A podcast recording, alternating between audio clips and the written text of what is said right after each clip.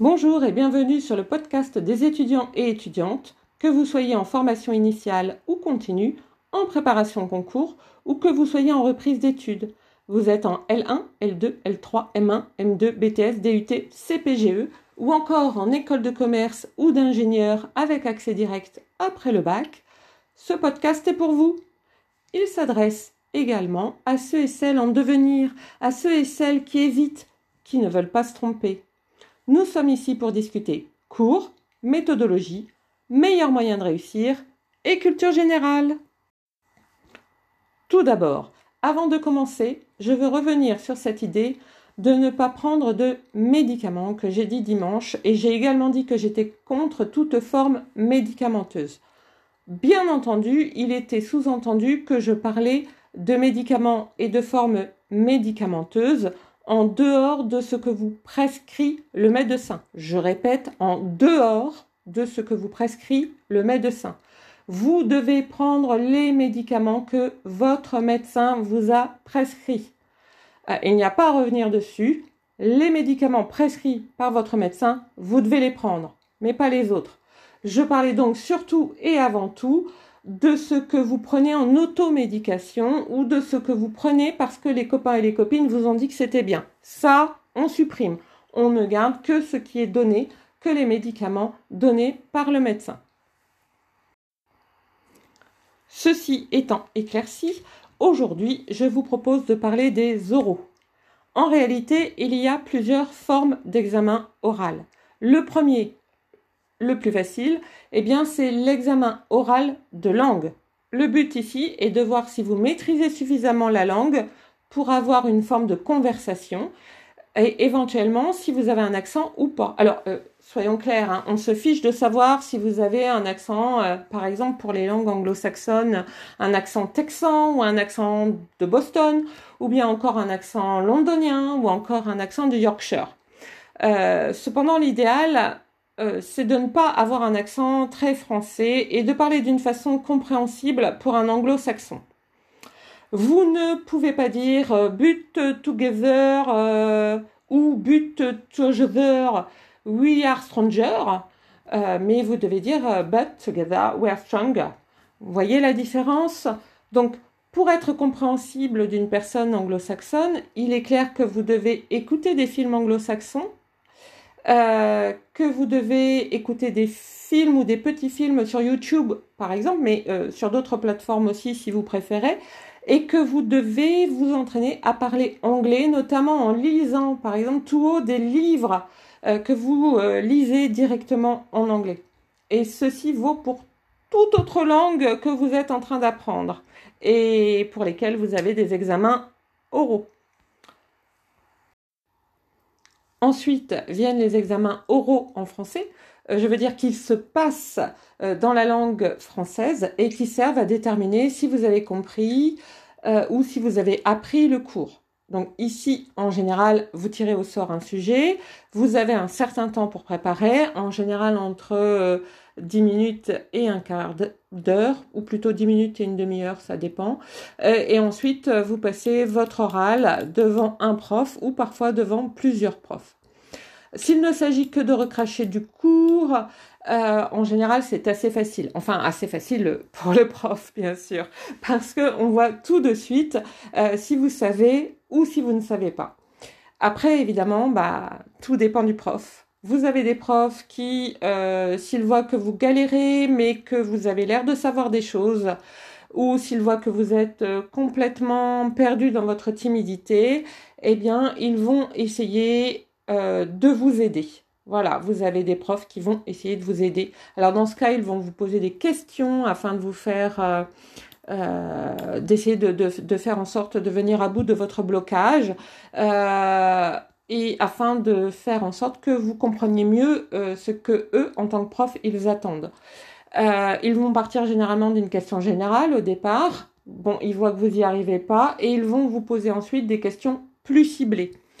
Euh, voilà, hein, ça, ce sont les profs sympas. Ensuite, bah, il y a des profs moins sympas euh, qui vont vous poser euh, la question de départ, qui est donc en général, vous l'avez compris, une question générale, et puis qui ensuite vont vous laisser vous débrouiller. Et donc, ils peuvent laisser le, le silence s'installer. Et ce n'est jamais très agréable pour un étudiant de regarder son enseignant dans le blanc des yeux sans parler. C'est vrai, mais eux, ils vont pas hésiter. Hein.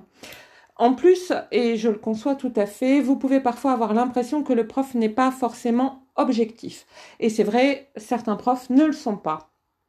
Tout le monde l'a vécu, euh, ou au moins tout le monde a l'impression de l'avoir vécu.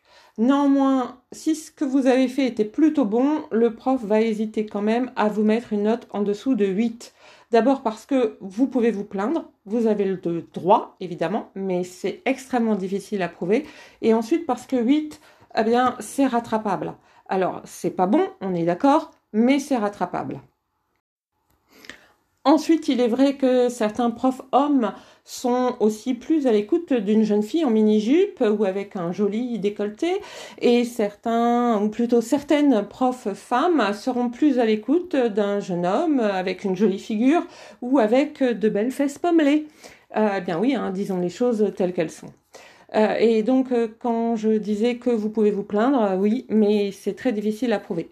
personnellement, en quatrième année, je suis tombée sur un ATER que je n'avais jamais rencontré, euh, qui a été visiblement euh, très sensible au charme de la jeune femme avant moi, qui lui a expliqué, moi j'étais à côté, hein, j'étais en train de préparer, donc elle, elle lui a expliqué pendant que j'étais en train de préparer, en français, hein, euh, pour un examen d'anglais, qu'elle parlait mal l'anglais, qu'elle avait un très mauvais accent, qu'elle avait honte de son accent, qu'elle ne voulait pas lui montrer, que c'était très difficile pour elle. Elle a fait tout ça en français. Je ne sais pas la note qu'elle a eue, mais elle a eu tout ça en français. En tout cas, elle était vêtue d'une très jolie mini-jupe en plein mois de février et il neigeait. Euh, et manifestement, il a été tout autant beaucoup moins sensible à mes bottes et à ma doudoune. J'ai eu seulement 12 points. Euh, et je dis seulement parce que euh, j'étais très déçue, je parlais plutôt un bon anglais à l'époque. J'allais régulièrement en Angleterre, j'avais, j'ai toujours des amis anglais. Euh, je n'avais jamais eu de mal à communiquer avec eux, que ce soit par lettre, par téléphone, etc., etc. je n'ai d'ailleurs toujours pas de mal. Et la prof d'anglais, d'ailleurs, elle aussi, elle a été très surprise de ma note puisqu'elle m'a dit oh là là là là, mais je comprends pas, je m'attendais à mieux. Eh bien oui, moi aussi. Je lui ai dit, hein, voilà. Euh, mais je n'ai rien dit d'autre, et elle non plus. Parce que je peux avoir des soupçons, mais comment les prouver?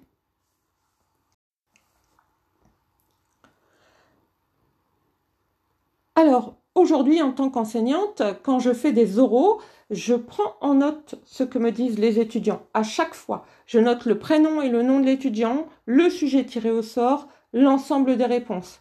Euh, ça n'a l'air de rien, mais ça me permet d'avoir une réponse argumentée si un étudiant ou une étudiante vient me voir pour me parler de sa note et me dire qu'il ou elle est très déçu.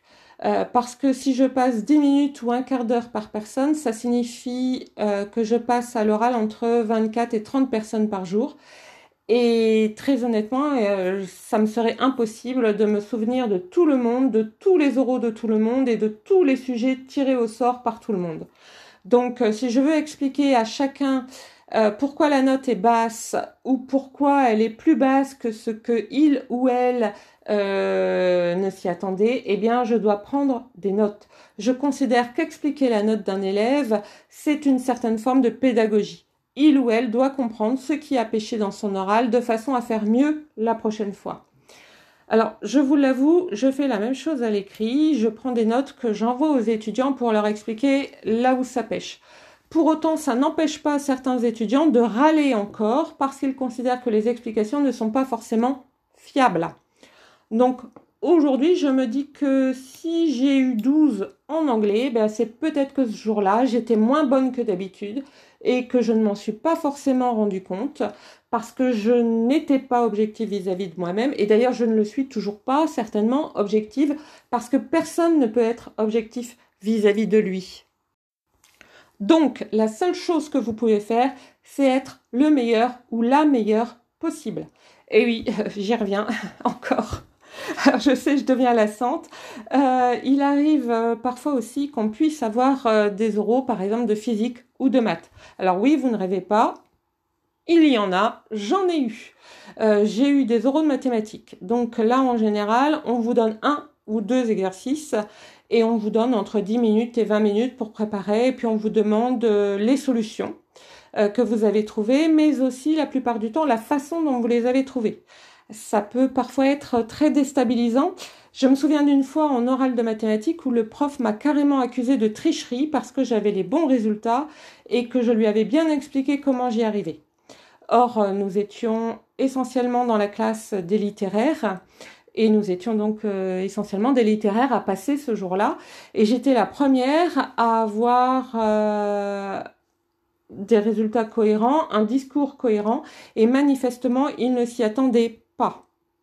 Euh, il ne s'attendait sans doute pas non plus à ce que je lui propose de me, je lui propose de me rendre deux exercices identiques mais avec des chiffres différents et je lui ai proposé de les refaire devant lui euh, en lui expliquant tout haut ce que je faisais au moment où je le faisais. Euh, je pense que là, c'est moi qui l'ai un peu déstabilisé. Ceci dit, euh, ce qu'il disait n'avait aucun sens puisque j'avais déjà préparé devant lui. Mais c'est vrai, il était alors en train d'évaluer une autre candidate, mais j'étais quand même dans la même pièce. J'étais à moins de deux mètres, hein, faut pas exagérer non plus. Euh, j'étais en plus très en confiance parce que vraiment c'était des exercices que j'avais refait euh, des centaines de fois et je savais que j'avais raison et je savais que je savais faire. Voilà. Donc pour l'oral, vous respirez et ou vous méditez avant, mais surtout, surtout, surtout, vous apprenez vos cours, vous faites vos exercices. Plus vous saurez vos cours sur le bout des doigts, plus vous ferez d'exercices et plus ce sera facile.